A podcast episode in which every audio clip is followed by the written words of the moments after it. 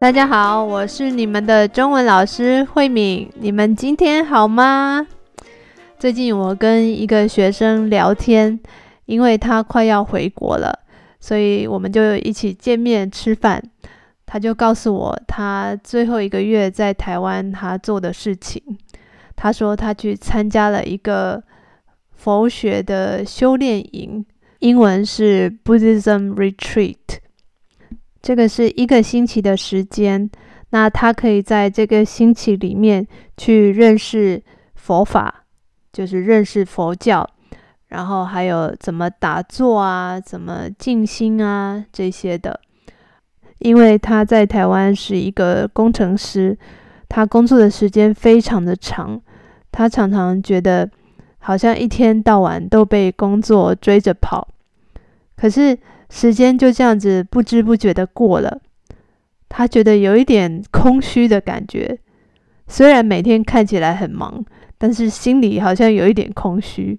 我觉得现在人心里多多少少会有一种这样的感觉，觉得自己每天行程都排得很满啊，早上要做什么，下午要做什么，晚上要做什么，睡觉前还想要再划一下手机，都觉得时间不够。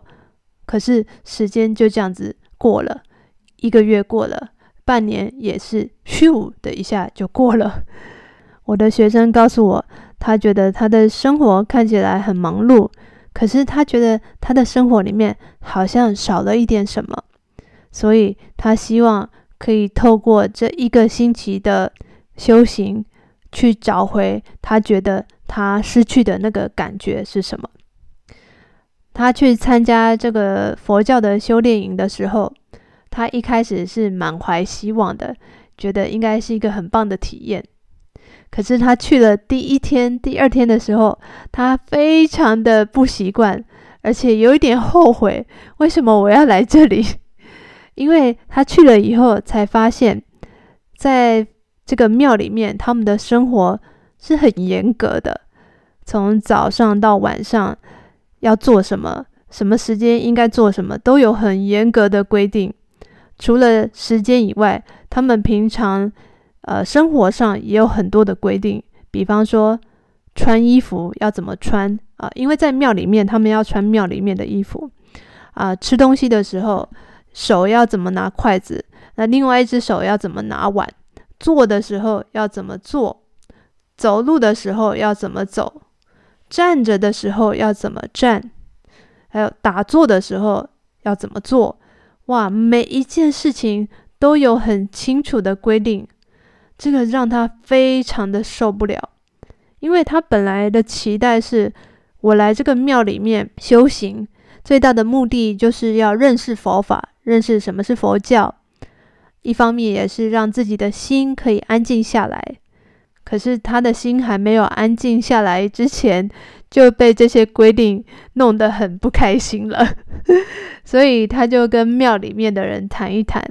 那庙里面的人呢，也很了解这些刚来的人他们会碰到的困难。啊，这些庙里面的人，呃，知道这个课程呢是为外国人开的，所以这个庙里面的人他们也会说英文。他们会用英文跟来参加的学员用英文解释佛法，也用英文来解释来这边有这么多规矩的原因是什么。当我的学生他了解了为什么他要遵守这么多规定，生活上的规定的时候，他就知道哦，原来这些规定都是为了让他对他自己的生活有更多的意识。知道他现在当下在做什么，穿衣服的时候专心的穿衣服，吃饭的时候专心的吃饭，走路的时候专心的走路。听起来很简单，但是对现代人来说，这是一件非常困难的事情，因为我们有太多太多的诱惑了。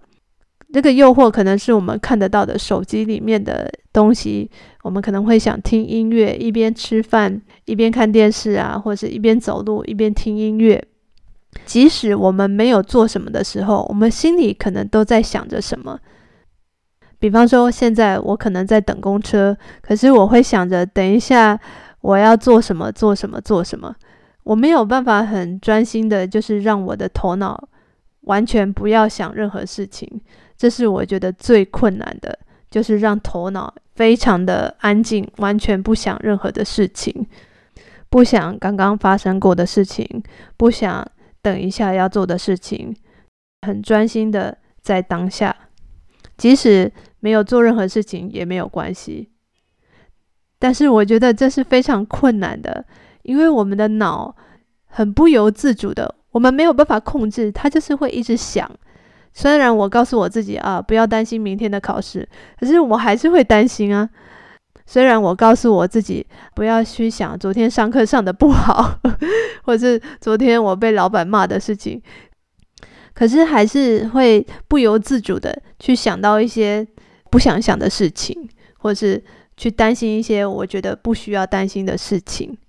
那我的学生说，他到这个庙里面，他觉得他刚开始的时候真的很不习惯，可是过了几天以后，他开始慢慢适应这边的生活。比方说早上很早，大概四五点的时候就要起床，吃早餐，开始念经，然后打扫，然后还要打坐，这些事情每天都有很严格的时间的规定，什么时候要做什么。当他开始慢慢习惯以后，他就觉得他真的对他自己的生活开始更有意识了。所以他回来以后最大的改变就是，他本来是一个比较晚睡晚起的人，可是后来他变成一个比较早睡早起的人。他说他现在早上六点就可以自动起床，我觉得这个实在是太不可思议了。只要一个星期的时间就可以改变。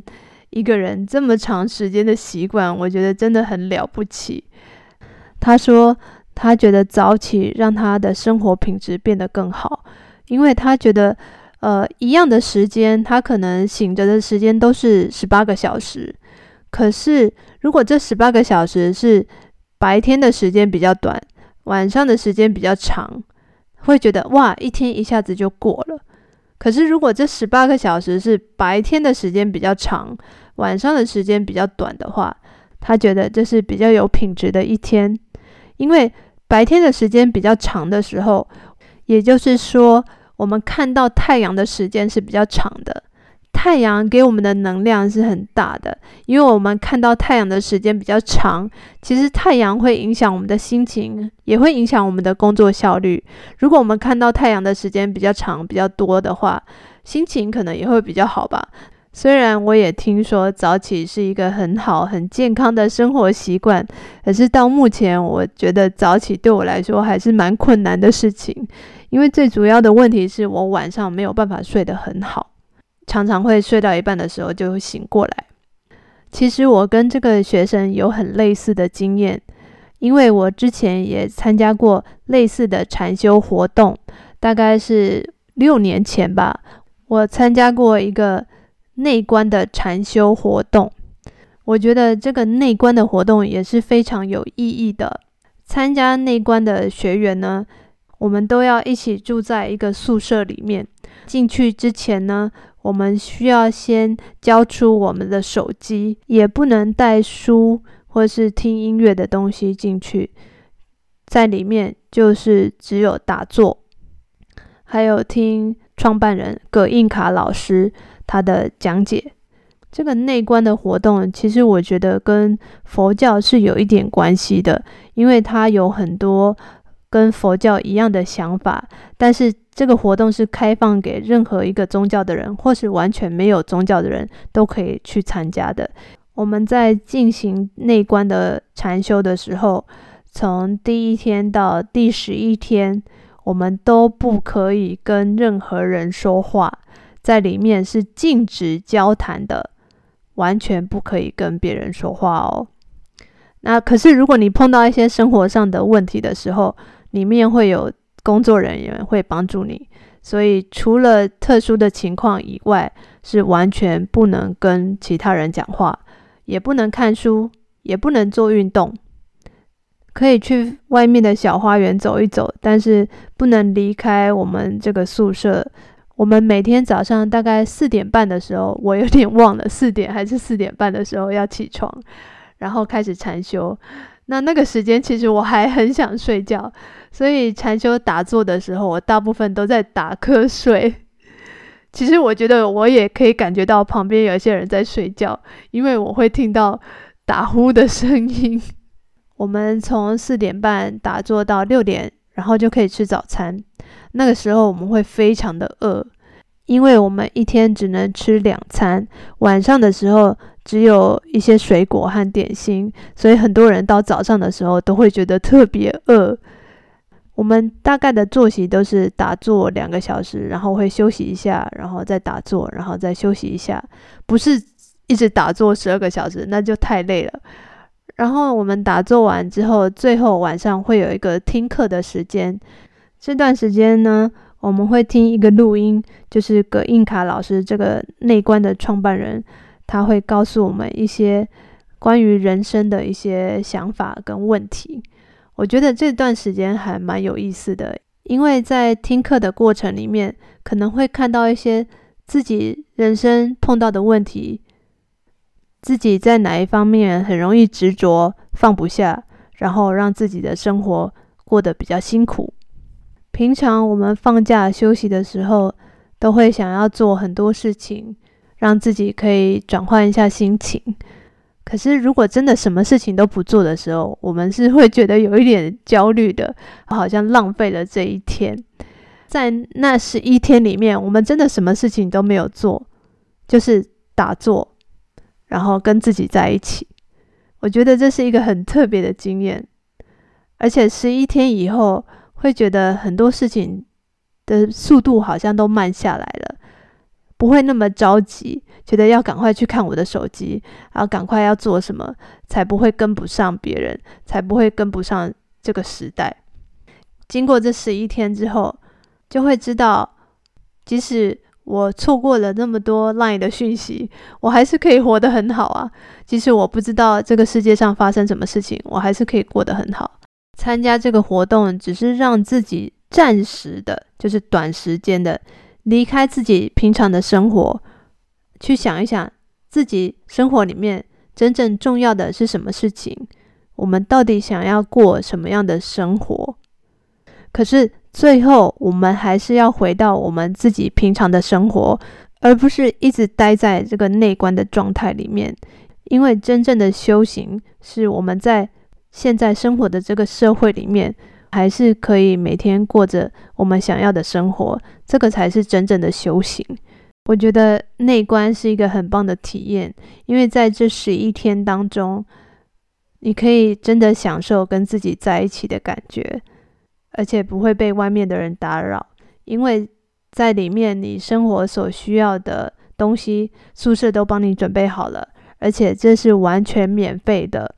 你不需要花任何的钱就可以参加这个活动，但是你参加以后，如果你觉得这个活动很棒，你也可以捐钱给他们，让后面的人可以一直有机会来参加这里的活动。我觉得这是一个很棒的想法，因为有些人他可能生活上面碰到一些困难，他真的很需要去那里让自己安静下来，可是他又没有那么多钱的时候，我觉得这是一个可以让他。去好好休息的地方。那我也很好奇，你们参加过类似这样的活动吗？禅修的活动，或是它跟宗教没有关系，或是跟宗教有关系都可以。它是一个什么样的形式呢？你们用什么样的方法让自己的心可以安静下来呢？如果你没有参加过类似这样子的活动，你平常会用什么方法让自己的心可以安静下来呢？我很期待听到你们的留言哦！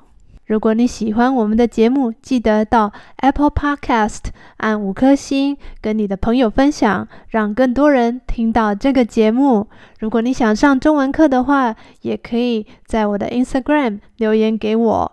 我很希望在课堂里面看到你们，跟你们讨论更多有意思的话题哦。我们下次见，拜拜。